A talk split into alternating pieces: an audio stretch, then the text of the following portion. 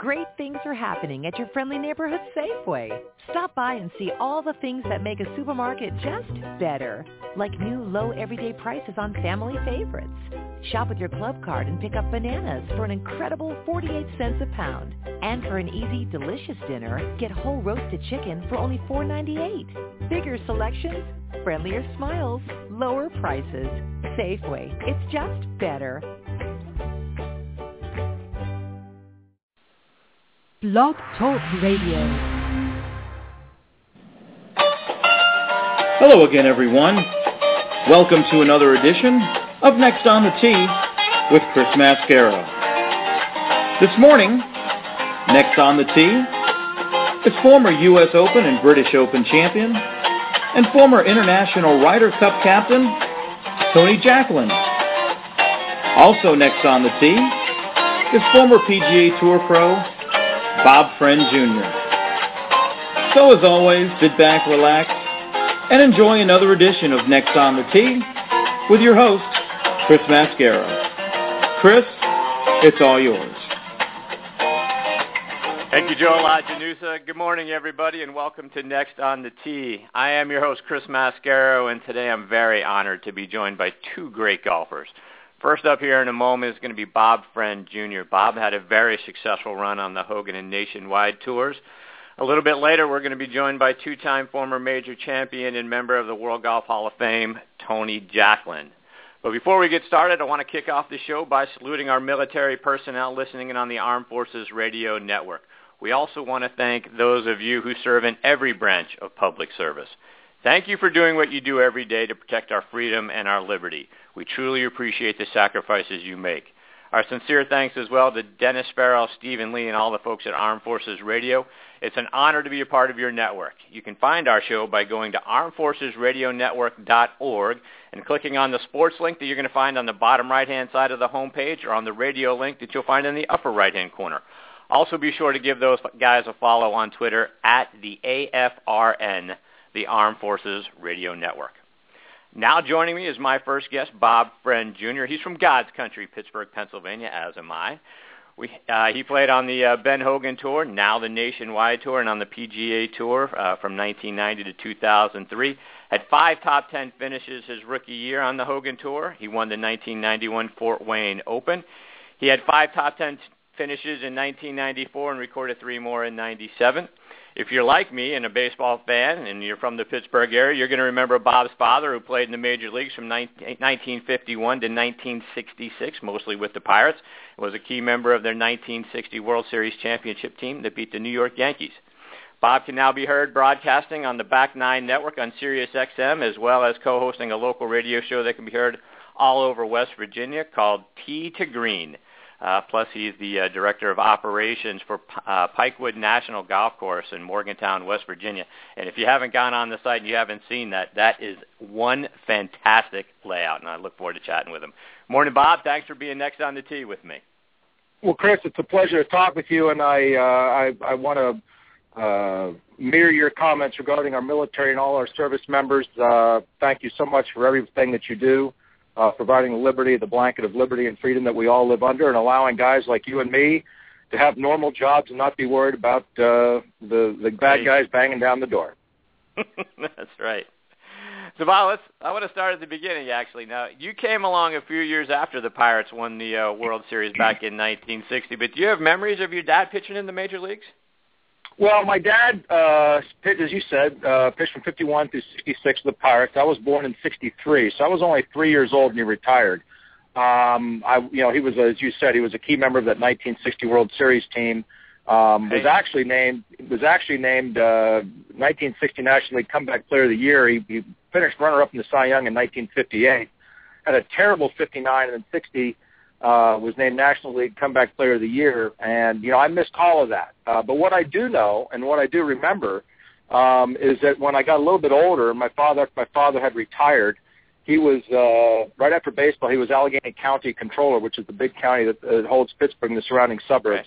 Uh, he was Allegheny County Controller for two terms, and then uh, was in the insurance brokerage business from '76 to 2001. But when uh, you know I was a teenager, he used to play in a lot of old timers games, and so I used to go with him. And so I had the opportunity to meet all of the greats. I met Satchel Paige, Wow. Mickey Mantle, Whitey Ford, Yogi Berra, Hank Aaron, um, Harmon Killebrew. You know, you name them. That that, that played really in the golden era of baseball. Um, I had the opportunity to meet with them, and uh, you know, the neat thing was a, a quick story. This is kind of interesting. Um, ni- 1956, my father, my father's first All Star game. Um, he he struck out Mantle, Berra, and Williams. And the interesting one was Williams. He had uh, there were runners on the corners, and he had a full count, uh, two outs. And my father threw him a curveball, and he struck him out. And Wow. 20 years 20 years later, going to an old timers game in Arlington, Texas, we flew from Pittsburgh to Atlanta, and then Atlanta to Dallas. This was before Dallas became a big hub for Delta. And Mhm. we we were in Atlanta and we're waiting in the gate area, and all the old guys are starting to come in here. And here comes Ted Williams. He had not seen my father since the 1956 All Star game. And the first thing he, he approaches my father, he sticks out his hand and shakes it. Doesn't even say hello. Doesn't say anything to him, except I still can't believe you threw me a curveball. And so I sat there and I'm watching. I'm watching the Splendid Splinter talk to my dad about how my dad, you know, gave him a K, uh, throwing the number two at him. I thought that was pretty neat. But uh, Yeah. my dad's great. He's uh, he's 83. He's hilarious. I, I live about five minutes away from my parents, and uh, I've got three kids. And my my kids and I have a, a great deal of interaction with my parents. I play golf with my dad probably once or twice a week, or once once or twice a month, and. um He's in great health, and as he says, he's got all new pitching parts. He's got a brand new left knee, a right hip, and a right shoulder. So the Pirates are probably going to give him a tryout, uh, you know, pretty soon. But uh, yeah, it was it was neat. It was very neat growing up. Um, you know, being the being the son of the of the Pirate pitcher, and uh, you know, I, I you know, I, I imagine that since uh, I was a little kid, watching my dad and my dad being the limelight, this, that, and the other is probably where I got the idea at an early age that I wanted to do something similar to that. And uh, when I was a kid, I played everything. I played baseball, I wrestled, I played golf, um, I played hockey, I played football. And then when I was uh, when I was 13, really started getting into the game of golf. And then when I was 14, um, you know, was really when I decided that was going to be my life's path. Yeah, so t- talk a little bit about that. You know, what what was what was it about golf that piqued your interest? You say at 13 years old, was you did you play with your father? I mean, how did that get going? Well, uh, I've been fortunate, um, or blessed, I should say. My father um, joined Oakmont Country Club in Pittsburgh in 1972, and I Wow. really wasn't playing. I really, yeah, I know. I really wasn't playing golf much. Um, I was more into baseball and football. Really much, in really in the in the football. I really loved the the physical contact of football. And um, I started get, taking lessons uh, at, a, at a relatively early age, but didn't really start playing until I was 13. At, at that time, and still to this day, actually, my two boys are actually out caddying at Oakmont this morning. Um, uh, members' kids are allowed permitted to caddy. They they're treated like all the other caddies, and they have to wait in the bullpen and everything else. And I started caddying when I was 12, and then I really started kind of really kind of having a fascination with the game. Started really working hard when I was 13, and, and the kicker for me, and what really changed the, the seminal moment, I would guess, in, in my life was I held the 1978 PGA Championship at Oakmont. Um, and I, I, I got a bag because most at that time, most of most of the players on tour uh, used club caddies. Um, it wasn't a rule, but most of the guys used club caddies at the time. They used the local caddies. So Yeah. there was a big lottery, and I got a lottery, and I got I got a club professional. He was not much of a player. His name was John Bonella. He was a club professional from Olathe, Kansas. Wonderful man. But the interesting thing was that he was boyhood friends with Tom Watson. And when I when he arrived at the club on Sunday afternoon, I introduced myself to him and said, I'm going to be caddying for you this week. And he said, well, I said, I'm, I'm not much of a player. He said, I qualified through the National Club Professional Championship. I finished in the top 50. At that time it was top 50. Now it's top 25. And uh, he said, but I, the treat is, he said, we're going to play our practice rounds with Tom Watson and Andy North on Monday, Tuesday, and Wednesday. Now, Andy North was a 1978 U.S. Open Right. champion, and Watson was the best player in the world. And so I thought, well, that's going to be pretty neat. And so Monday, Tuesday, and Wednesday, for those three days, I was inside the ropes, walking shoulder to shoulder with the best player in the world and watching Watson hit it and everything else. And I remember Monday, I- my guy missed the cut. Um, he shot 87, 83, uh, hard golf Wow. course, but he was it was a little bit he was a little bit overmatched by the golf course. But it, again, a wonderful, wonderful gentleman. And I remember Monday morning after the term was all over, my father was, he had a suit on, he was ready to go to work. And he said, so what'd you think about this week? And I just said, that is what I'm going to do. I said, that is the coolest thing I have ever seen in my life. And I said, that's what I want to be when I grow up. And um, I'm, I've, I've been blessed with tremendous parents, my mother and my father, and I've had the full support of my parents and also my sister. And um, I worked, I outworked everybody. I mean, that's literally is what it is. It's one of those things where my father was a, was a workhorse for the Pirates. He pitched 12 years without missing a start and uh, always instilled in me a tremendous work ethic. And I, my father constantly, constantly asked me, you know, what are you willing to do? Are you willing to do whatever it takes? And I would, I literally would get, I'd get out to Oakmont in the morning. Um, I'd caddy at 7:30 in the morning. I would be done caddying 11:30, 12. I would go and I would grab my bag out of the junior locker room, and I would literally spend all day at the range, putting green, practice green, playing this, that, and the other each and every day. I spent more time. I spent more time at Oakmont than I did at home. I just slept at home, and um, I, I've worked very, very hard. And as it turned out, I ended up getting a, a golf scholarship to LSU, and I played there all four years. And in the four years, I missed one tournament in the four years, and was team captain my last two years. And uh, David Toms was on that team my senior year. David was a freshman, I was a senior, and then uh, you know turned professional in 1987. Had a chance to make the U.S. Walker Cup team, had a very good amateur career and uh, chance to make the U.S. Walker Cup team, and I was an alternate on that team. And then I turned professional, and just uh, you know, as you documented, from 1990 to 2003, I was either on the PGA Tour or what's now called the the Web.com Tour, and now I'm actually right. a little bit of a second second wind. Uh, I'm actually playing some Champions Tour events this year. I've played two of the two of the six, really two of the five that were that are open events um, this year. Nothing nothing great as of yet, but I'm playing well, just waiting for the numbers to show up. That's fantastic. Good luck. Great. That's fantastic news.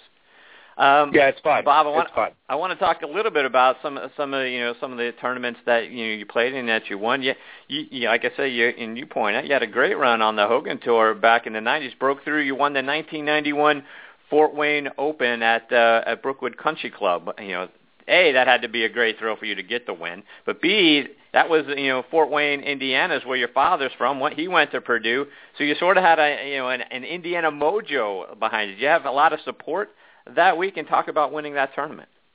Oh, absolutely. Look, there were there were there were you know there in in your life, you know, we all look back and we have we have you know things that are like, wow, that that that was a change. Wow, that that you know that made me turn the corner.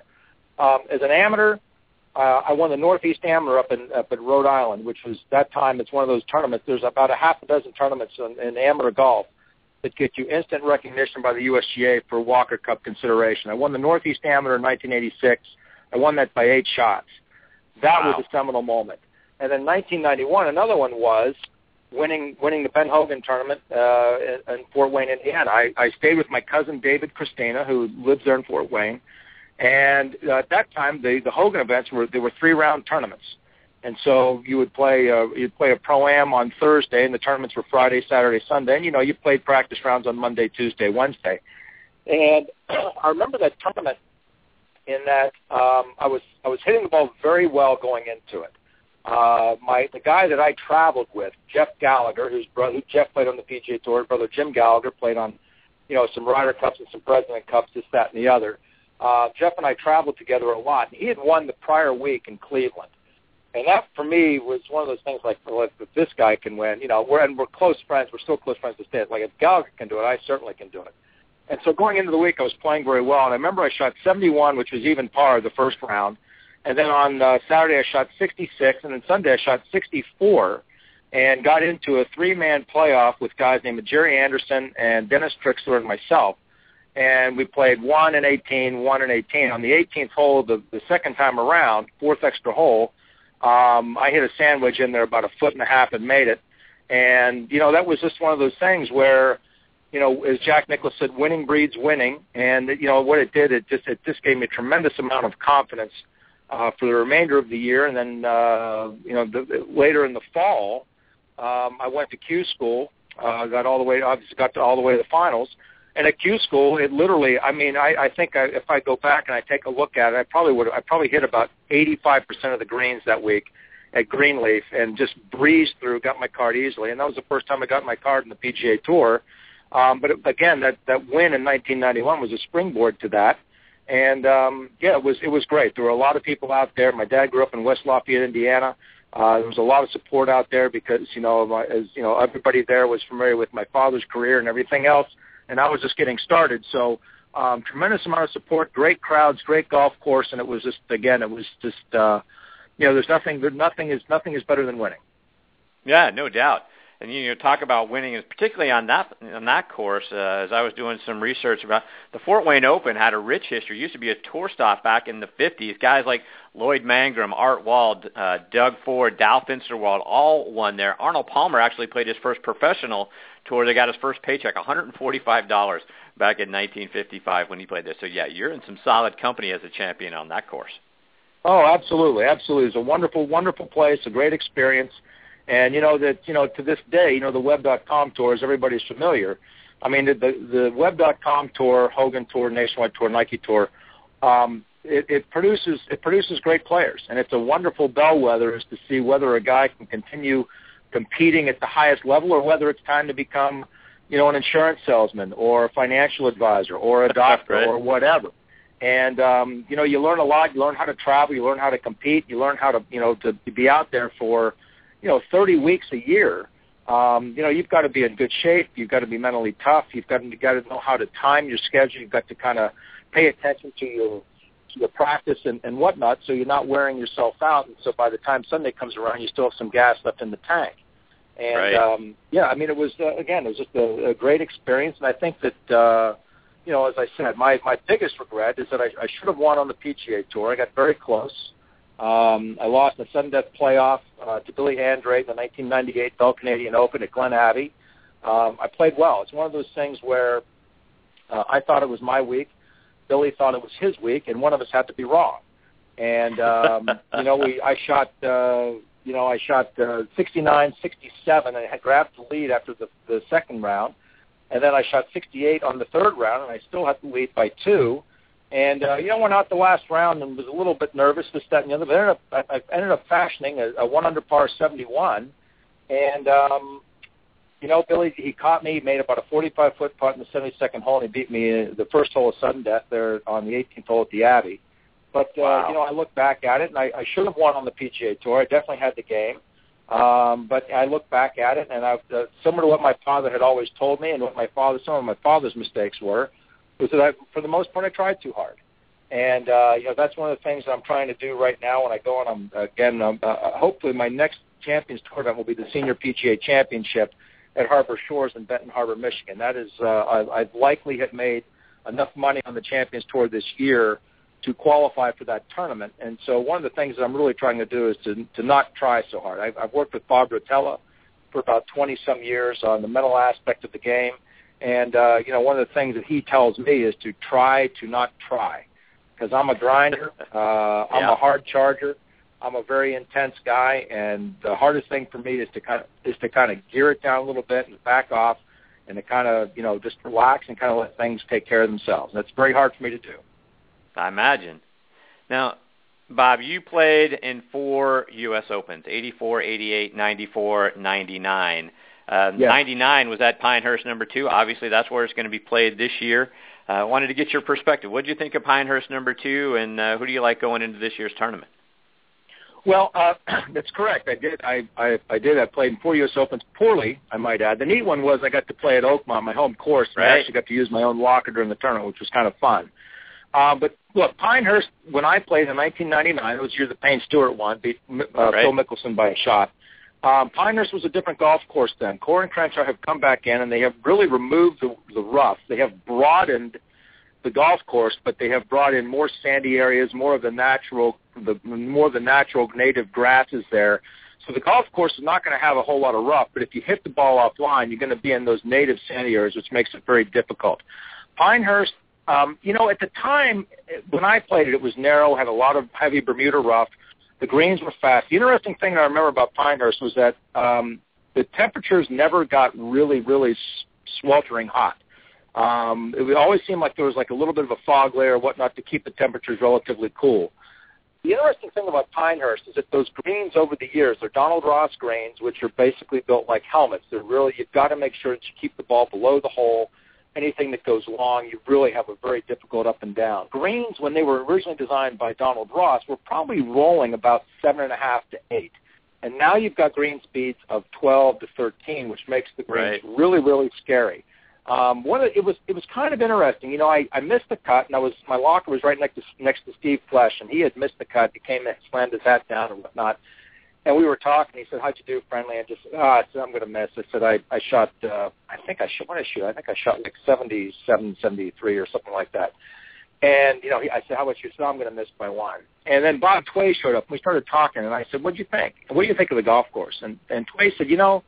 He said it's a neat golf course. He said, but this is what I don't like about it: the way that the greens are built and the speed of the greens, the speed of the collection areas all around.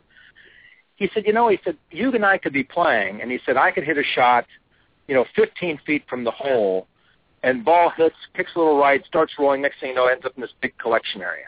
He says you could hit. He says you could hit it 30 feet right of the green, and our balls end up in the same place. He said I don't know if I necessarily like that.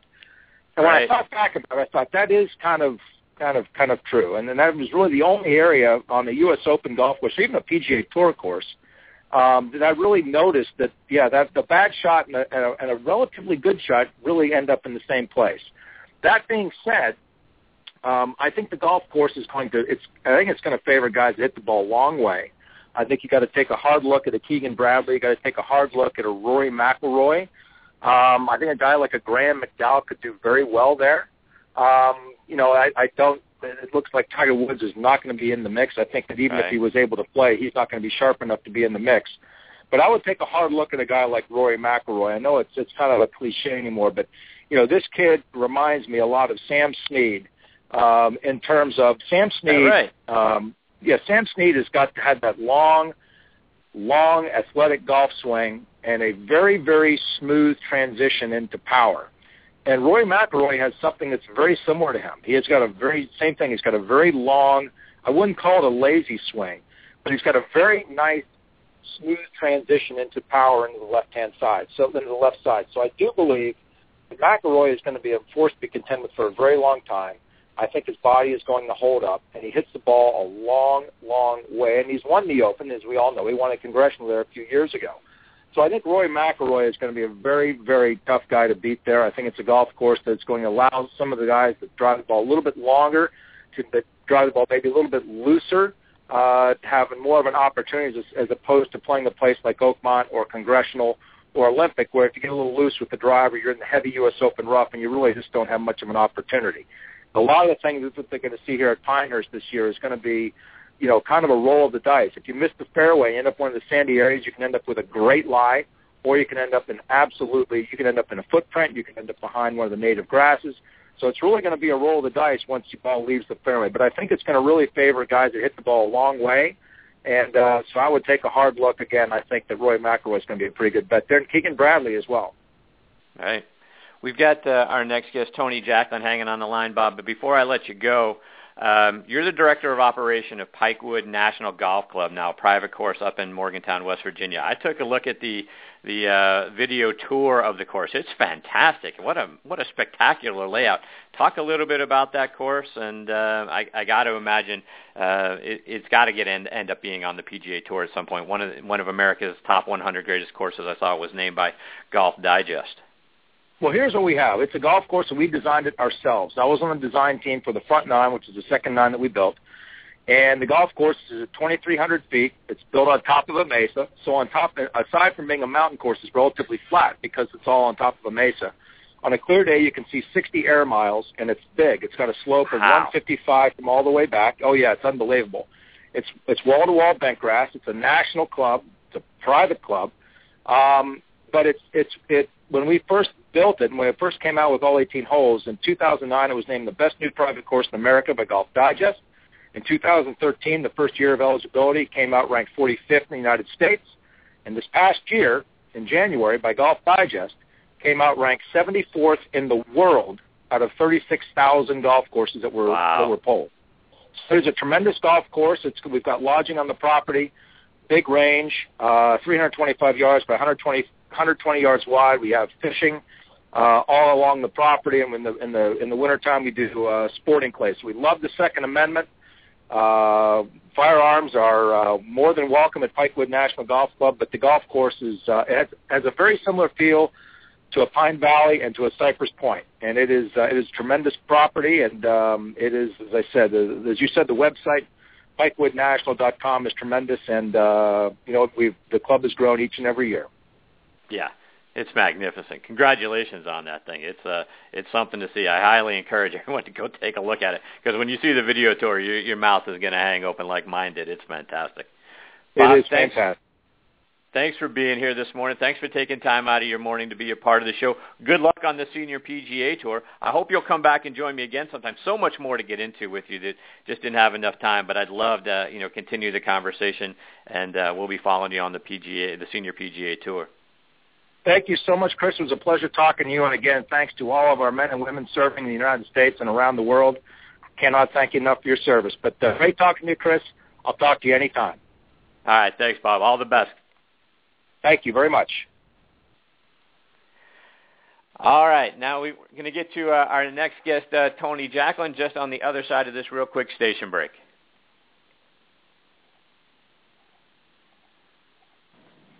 You're listening to On the Tee with Chris Mascaro on the Armed Forces Radio Network. Next on the tee is former U.S. and British Open champion and successful Ryder Cup captain Tony Jacklin. Mr. Jacklin turned pro at age 17 back in 1962. In 1968, he became the first European player to win on the PGA Tour since the 1920s at the Jacksonville Open Invitational. A year later, he won his first major at the Open Championship at Royal Lytham in St. Anne's in 1969. 1970 won the U.S. Open at Hazeltine, becoming the first British player to win the U.S. Open since Ted Ray back in 1920. 1985, he captained the European team to a Ryder Cup victory, which marked the first loss by the U.S. team since 1957. Backed that up with a second consecutive Ryder Cup uh, championship in 87, marking the first ever USA loss on American soil. He would go on to make it a three-peat for Europe in 1989. In 2002, he was elected to the World Golf Hall of Fame, and in 2006, he and Jack Nicklaus opened a concession club in Bradenton, Florida, commemorating the putt conceded by Mr. Nicklaus to Mr. Jacklin, which ensured the 69 Ryder Cup competition would end in a draw. He's won eight times on the European Tour, four times on the PGA Tour, and twice on the Senior PGA Tour, and I'm very honored to have him as a part of the show this morning. Mr. Jacklin, thank you for being here. My pleasure, Chris. Nice to be with you. I want to start with the beginning in mind, Mr. Jacklin, if you don't mind. What sparked your interest originally in the game of golf? Well, uh, when I was about nine in 1953, when Hogan had his great year, I was nine years old, and uh, a neighbor came to my father. I can remember him talking over the sort of fence and said he'd tried golf and he thought my dad might like uh, going and. Uh, my dad went out there and uh, he was smitten the first time he ever went, and it wasn't long before I was pulling his trolley around and having a go myself uh, when we were out, away from the sort of members' eyes, and uh, I, I took it up right there. I was self-taught, uh, based everything around fundamentals. Hogan was a great inspiration in the early days. I looked sort of, although I never uh, saw him play. I played with him, got to play with him in 1970, but in those days it was uh, all from magazines, you know, pictures in magazines mm-hmm. and and uh, dreams, really, I suppose. Wow. Now, I saw an interview you did several years ago regarding your Open Championship uh, victory, and you said overall your thought process was to stay close, stay in the hunt, and you never knew maybe the fourth round it would be your day. What'd you tell yourself as you were sitting on a two-stroke lead heading into the final round? You had guys like Nicklaus and Peter Thomson, Roberto De Vicenzo, Bob Charles uh, chasing you down. But what was your thought process as a guy who held a two-stroke lead going into a final round of an Open Championship? Well, you know, it's it's all a, a mental. Uh, you need uh, great mental fortitude, and and uh, there's no substitute for experience there. Um, if I hadn't won uh, in Jacksonville in '68, I, I, managed to pull that first uh, uh tour win off uh, in '68, playing alongside uh, Arnold Palmer and Don January in the last round. So, you know, and that was when Arnold was in his pomp, if you like. And mm-hmm. that was, you know, mentally it was a a big thing to overcome, uh, you know, the pressure and heat there and, and win that tournament. And it was a stepping stone to be able to do uh, win win my first major. You know, getting into that last round with a two shot lead. The, the key is with all of this is not getting ahead of yourself, and we we we all have heard it so many times. You know, staying in the moment. Uh, but the thing is, the more you want something, the more difficult it is to stay in the moment. And right. So it's it's a tremendous uh, mental discipline, and uh, you know I remember being so darn nervous. You know that you've got to wait until two thirty or so in the afternoon to, for your tee time, so you've got to occupy yourself all morning without sort of trying to wonder what's going to happen when you get out there. It's uh, it's a nerve-wracking deal, and uh, but you I know bet. I was young and I was fit, and uh, as I say, I, I I started playing the tour when I was 19. I played in my first Open. Actually, that was at Lytham in '63 when Bob Charles won, and I managed to uh, make the cut there. So, you know, it was a golf course I I kind of enjoyed. Uh, but it, it's tough, you know. It's uh, it's getting it done. But that's just the, the key to it all is is just staying with the program and uh, not getting ahead of yourself. Easy to say imagine- hard to do. Yeah, no doubt. I mean, I mean, part of it, I think, played into it. I also heard you say that the inspiration you needed was given to you by the fans. You could tell that they really cared, right? So you're you're in front of your home fans, playing in that tournament. Uh, that's got to be an, an additional piece to try to keep your mind, you know, you know Well, focused, yeah. if you will. Yeah, it was, but but you know the thing was I was playing full time on the uh, PGA Tour here then, and you know the fact that I was doing nicely, and but you know I didn't get many followers over here. I got a few, but you know Palmer and Nicklaus took the the vast bulk of the galleries with them, and so when I went home to to play that uh, summer you know, the galleries turned out to see me, and it was inspiring. You know, I mean, obviously, I was on the top of my game, and uh, but Right. it was a great, uh, a great lift to know that a whole lot of people cared about what I was trying to achieve. So, what's it like when they when they hand you the claret jug? I mean, I, I got to imagine the emotion starts has got to start pouring out of you at that moment. Yeah, well, it's uh, you know, it's it's tough to explain that. It's uh, a dream come true, obviously, and the oldest championship in your your own uh, your you know your own country's uh, uh, biggest major. It's uh, it was fantastic, and uh, ironically, I'm actually st- still the last Englishman to win uh, the Open in England. Uh, uh, you know, Faldo Right. won all his majors in Scotland, and Sandy Lyle is Scottish. He won at Sandwich. So that's one little record that'll uh, uh, hopefully get bro- broken before I pop my clogs, as they say. But no, it was euphoric. It's um, it's it's hard to get your head around it. The reality doesn't properly sink in for actually months. You know, I mean, it's uh, you, you you've got that with you for the rest of your life. You know, you know you're the Open champion. You were the Open champion. It's uh, it's huge. Yeah, I, I get, I'm just trying to get into my head. I'm thinking when you walk away from the course, you get to keep that thing for the year, right? So when you go back to where you're staying, you propping that thing up and just sort of looking at it in amazement. Do you sleep with it? What do you, what do you do with it?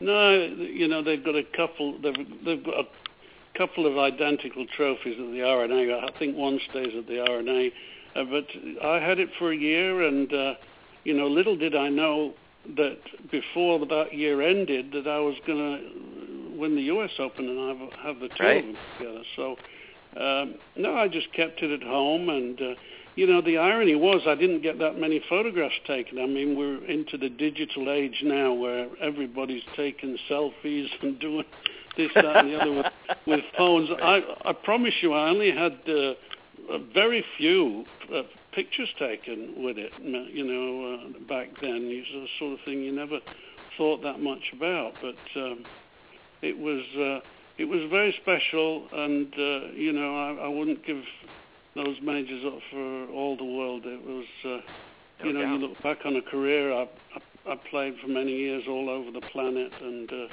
to be able to say that I won two of the biggies is uh, makes me feel uh, good inside. I'm sure. As you mentioned, the following year you won the U.S. Open at Hazeltine. Opening round play was, you know, very windy conditions. You shot 71, while guys like, you know, Gary Player shot 80, Jack Nicklaus 81, Arnold Palmer shot 79. Is that you know, based on all your experience having played over in windy and rainy and, you know, the conditions that you have there over in England and Scotland, was that the benefit or was it something else? Oh yeah, no, I, I there's no doubt. I was weaned on that stuff, you know, that the wind, and I, I sort of uh, enjoyed playing uh, in those days in, in that kind of weather, and uh, certainly got me off to a, a fast start, and I was the only one to break par the first day and and I very much ever since then, and you know, I'm asked often about who I fancy for this tournament or that tournament, or who's going to win uh, this or that. And really, it's that first round to me is very important. You can't win it in the first round, but you can lose it. And uh, if you can shoot a good first round, you're, you're mentally straight away engaged in that thing. It's it's something I don't know. It, it, it's it's uh, it's something I've watched and I've talked to other great players about. That first round is very important to get your mental juices flowing and catch your attention, and you know, and you really start thinking, you know, two or three more rounds like this, and I could win. Uh, so the first round is uh, ultra important uh, as far as I was concerned, and, and of course it got my attention there and I managed to hang on. I, I increased my lead every day, right. and won, won by seven in the end. It was it was a week to dream about, and uh, for me, the U.S. Open is probably the hardest uh, tournament major to win because the USGA really do take it to the limits, you know, with regards to the course right. setup and so on. So um, it, no, I, I mean I've looked looked back over 50 years of playing this game for a living, and uh, that was the week uh, to end all weeks. I mean, I, I really, really uh, had the perfect week that week. So, you know, you've talked earlier about, you know, staying in the moment and the mental focus. This was sort of on the opposite side. To your point, you won that tournament by seven strokes. And we've seen in the past some, you know, leaders, some great players who had a, you know, four, five, six stroke lead going into a final round and give it all back. Maybe they relaxed, maybe they lost some focus. You didn't. How were you able to, from the opposite way, keep keep yourself together with that big of a lead? Well, it wasn't as easy as it looked. Funnily enough, uh, you know, with a four-shot lead, I was never more nervous in my life. I can tell you, of going out into a final round because I figured if I don't get this done, I'm going to be labeled as a choker, and it, it would be right. you know, something to live with the rest of my life. So uh, uh, those first uh, few holes went fine, and in the middle of the round, I missed a three-foot putt on the on the eighth. On the seventh, I hit a four iron into about three or four feet and missed it. And then I three putted the next hole, and I'd been putting beautifully all week and on uh, nine, I had about a 35 footer up a slope, and I hit this putt far too hard. And it hit the back of the hole. It could have run straight over the hole. It was going so fast. It hit the back of the hole, jumped in the air, and decided to go in. And when that happened, it was like I just felt the pressure roll away, and uh, uh, you know, I got myself together on the back nine and made some birdies, and but the the pressure was sort of off. It was almost like a, a switch went on, you know. It was, um, but uh, up until that point, it could have gone any which way. You know, I could have just as easily gone, and if that ball hadn't gone in, who knows what might have happened the last round. Uh, anyway, right. we won't go there. I, I know what happened. no. and it was uh, it was uh, euphoric. It really was. Uh, I made a 30 footer on the last green. I was saying yep. to myself, stood over the putt, you know, what a way to end this would be if I could just make this. As I'm thinking it, I'm doing it, and and that is what you know, staying in the moment is. You know, being in the moment is. It's uh, it's a great feeling. There's nothing like it when you're uh, you know, a pro pro golfer out there. It's a state of mind that uh, it, it's not easy to achieve. It's almost like you've got to go through a, a nervous state uh, state of mind to get to the other side. Uh, if that makes any sense, and you, mm-hmm. you get mm-hmm. into this sort of cocoon of concentration where nothing can touch you. You know, as you, you, are just sort of doing what you do best, and uh, it's uh, it's a it's a hell of a feeling, and uh, uh, you know you can't always get there. Mm-hmm. So let's talk a little bit about your Ryder Cup experiences. You had an amazing run as the Ryder Cup captain. The victory in 1985 at the Belfry, the first European win since 1957 you talk about euphoric on your end for winning the tournament, winning at the Open, winning at the U.S. Open.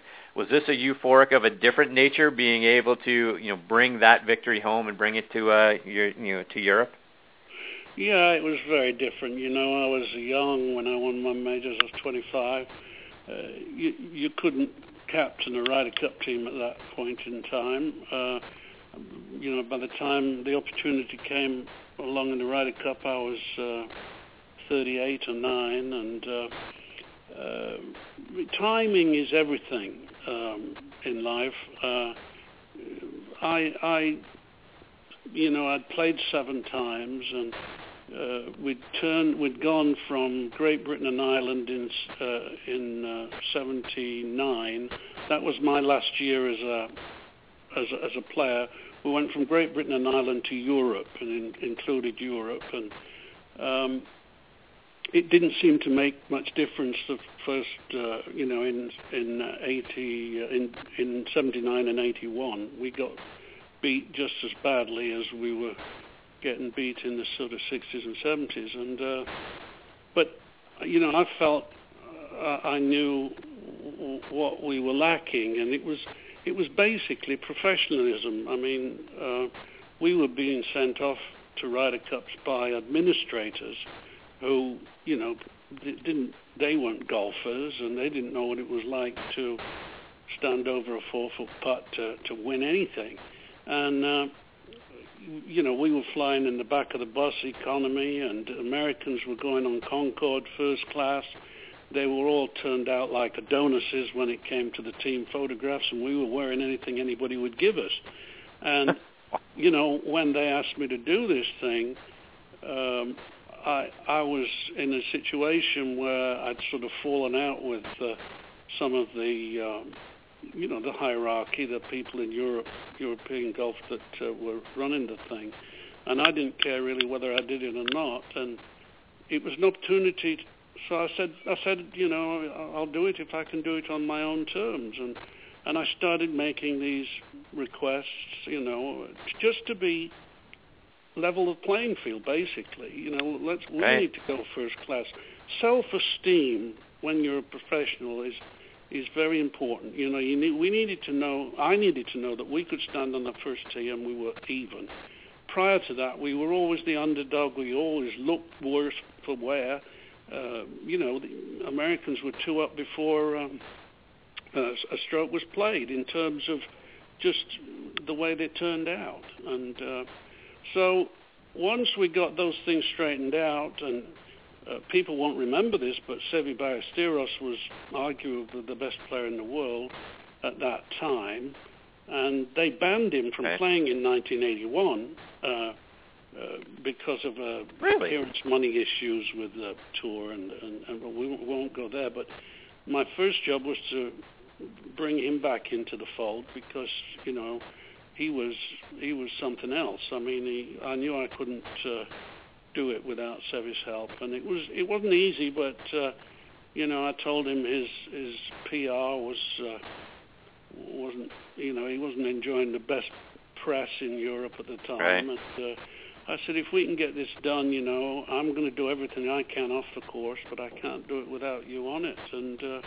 he responded, and and and all the players responded with you know what we what we did. You know, we we, we went on Concorde as, as I say, in '83 to Palm Beach Gardens, which was my first time, and um, we came within a whisker of getting it done. I mean, Lanny Wadkins hit a wonderful uh, wedge on the last hole, stone dead to beat Canizares, and that meant we got beaten by a point.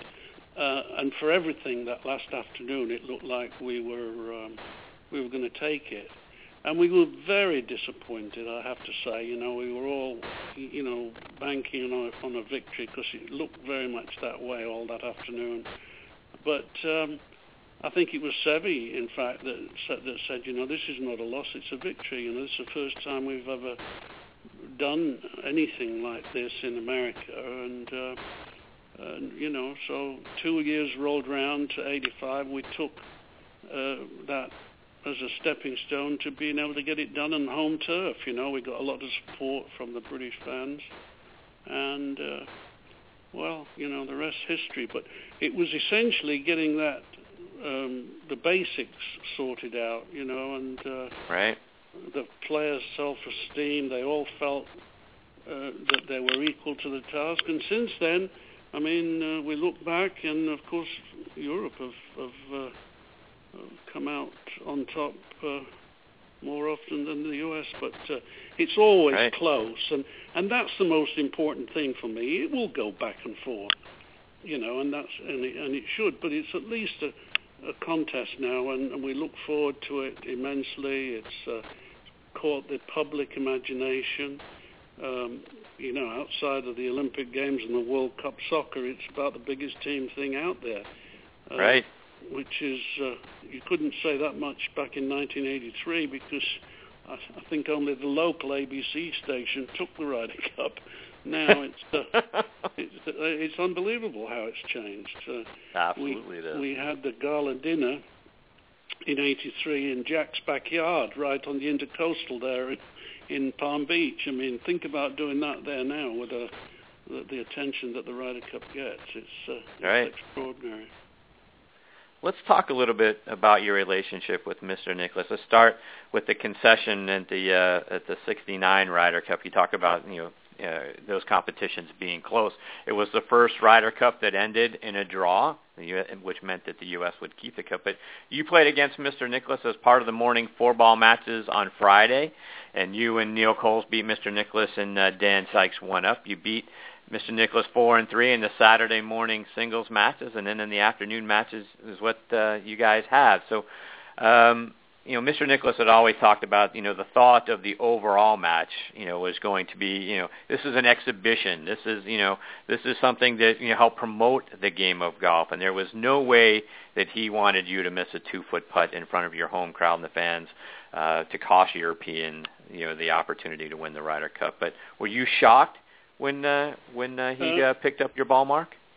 Uh, I was, I was, I was surprised. Uh, uh, there was an, an element of relief there as well, I have to say. But uh, you know, I'd, I'd won the Open a couple of months before, and I was pretty well prepared mentally, and I knew whatever happened, I'm going to have to make this putt. You know, he'd he'd hit his approach putt four and a half feet by, and like the great player he is, he he hold the return, and uh, in doing in picking his ball out of the hole, he picked my marker up, and and he said, I don't think you'd have missed it, but I would never give you the opportunity in these circumstances, which was a great act of sportsmanship. We were friends and, and, and all that, but we were competitors too. And um, he he always saw the big picture, Jack. And of course, America retained a trophy that they, they right. won in '67. Uh, so from that point of view, but um, no, he, he, you know, he, he always played the game the right way, Jack. I mean, uh, we we've had a, a nearly 50-year friendship now, and uh, we see. Uh, I shall see him next week. Actually, we've got a big event at the concession, the concession cup. We've got all the great amateurs coming from the UK and Ireland against uh, some of the great American amateurs. So we're having a, a grand occasion where we're, we're both uh, honorary captains of our respective teams.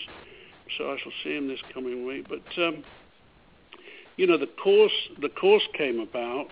Uh, I'd finished playing my senior career, and I was sort of looking for something to do. And Jack was being courted by uh, the Ritz Carlton in Sarasota to do the golf component, and uh, I went and found a developer and showed him this picture of us coming off the 18 screen at uh, Birkdale in '69, and uh, I said, you know, what about a concession golf course? You know, if if there's maybe more than one or anyway, it didn't happen straight away. But the guy, the developer, loved the idea, and we eventually got it done and got it opened in 2006, and it's uh, turned out fantastic.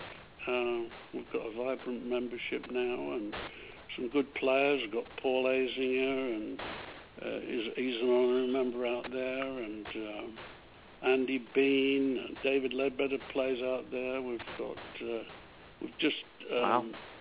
got JB Holmes has just bought a home out there, so he's going to be based there. Scott Hoch's playing, so a lot of good players and uh, vibrant, a vibrant club. It, it's uh, and it's a fantastic test. How how do your designs, you know, your your philosophy of course design and his philosophy of course design, how do those two things compare and how did it come together? Well, you know, at the time we did it, uh, I was actually prepared to bow to Jack's uh, greater experience in, in course design. Obviously, he's got a great team behind him and so on. And he said, no. Um, he said, if we're going to do it, let's do it together. And he said, that's another concession, so, which, which was, uh, yeah, quite funny. But uh, what we agreed on was that, you know, we didn't want the greens too big. We wanted it to be challenging, the, the greens to be challenging. I personally didn't like bulk, uh, bulk heading, uh, you know, a la the TPC at uh, Sawgrass. I, I, I don't care for that. You know, a shot just short is punished by, you know. And so we agreed on on on most of it, but it was fairly fundamental. We had enough land to get the par threes moving in different directions. We could balance the uh, dog legs left and the dog legs right. A couple of par fives you can get up on, but it's a challenge when you get to the greens and and we agreed, you know, just on on principles, and uh, then it was just a matter of uh, cutting the holes out. The the property was uh, very flat, old Florida, a lot of oak trees and pines, and uh, we gradually worked through it, you know, trying to retain some of the nicer trees and that, that bring them into play and the like it. But uh, it turned out great, and uh, you know, I met him on each of his visits. He came in six or seven times, I suppose, during the construction, and uh, worked out great. Yeah, it's a it's a wonderful looking golf course. I've looked at it online. It's fantastic. What a what a wonderful layout. Mr. Jacklin, it's uh, it's been an incredible privilege for me to get to uh, spend some time with you this morning. You had a wonderful list of achievements. You've had a great career. I thank you so much for taking time out of your morning uh, to be a part of the show. I hope you'll do it again sometime. So much to talk to you about. I'd love to continue to maybe get some more of your insights about the game and and uh, keep the relationship going. But it's been an honor for me to have you as part of the show today. You're, you're very kind, very welcome, and I'd just like to thank. Uh, all the troops out there for keeping us safe. We appreciate Thank what they do too. Indeed. Thank you, Mr. Jacklin. All the best to you and your family. I look forward to catching up with you hopefully real soon. God bless you. Thank you. All right. Good day. All right, everybody. My thanks to uh, Bob Friend Jr. and Tony Jacklin for being such outstanding guests, and to our announcer Joe Lajanusa, who always does such an outstanding job kicking the show off every week. I thank you for tuning in. Please also check out Thursday Night Tailgate with me and my co-host Angelo Kane and Joe Lajanusa. You can hear us right here on the Armed Forces Radio Network and Blog Talk Radio every Thursday from 8 to 10 p.m. Eastern Time. We're joined every week by the legends from around the NFL. We had Shane Nelson, Bill Moss, Devon McDonald, Burke Dales, and uh, Terry Glenn with us this past week. So please also check out both shows on Facebook. Give us a like there. That's important to us too. You can find us uh, this show uh, online uh, next on the on uh, nextonthetee.net and uh, our other show Thursday Night Tailgate online at thursdaynighttailgate.com. You can stream or download any of our archive episodes by going to both sites. So until then, until next week, uh, good night, Kevin. Keep fighting.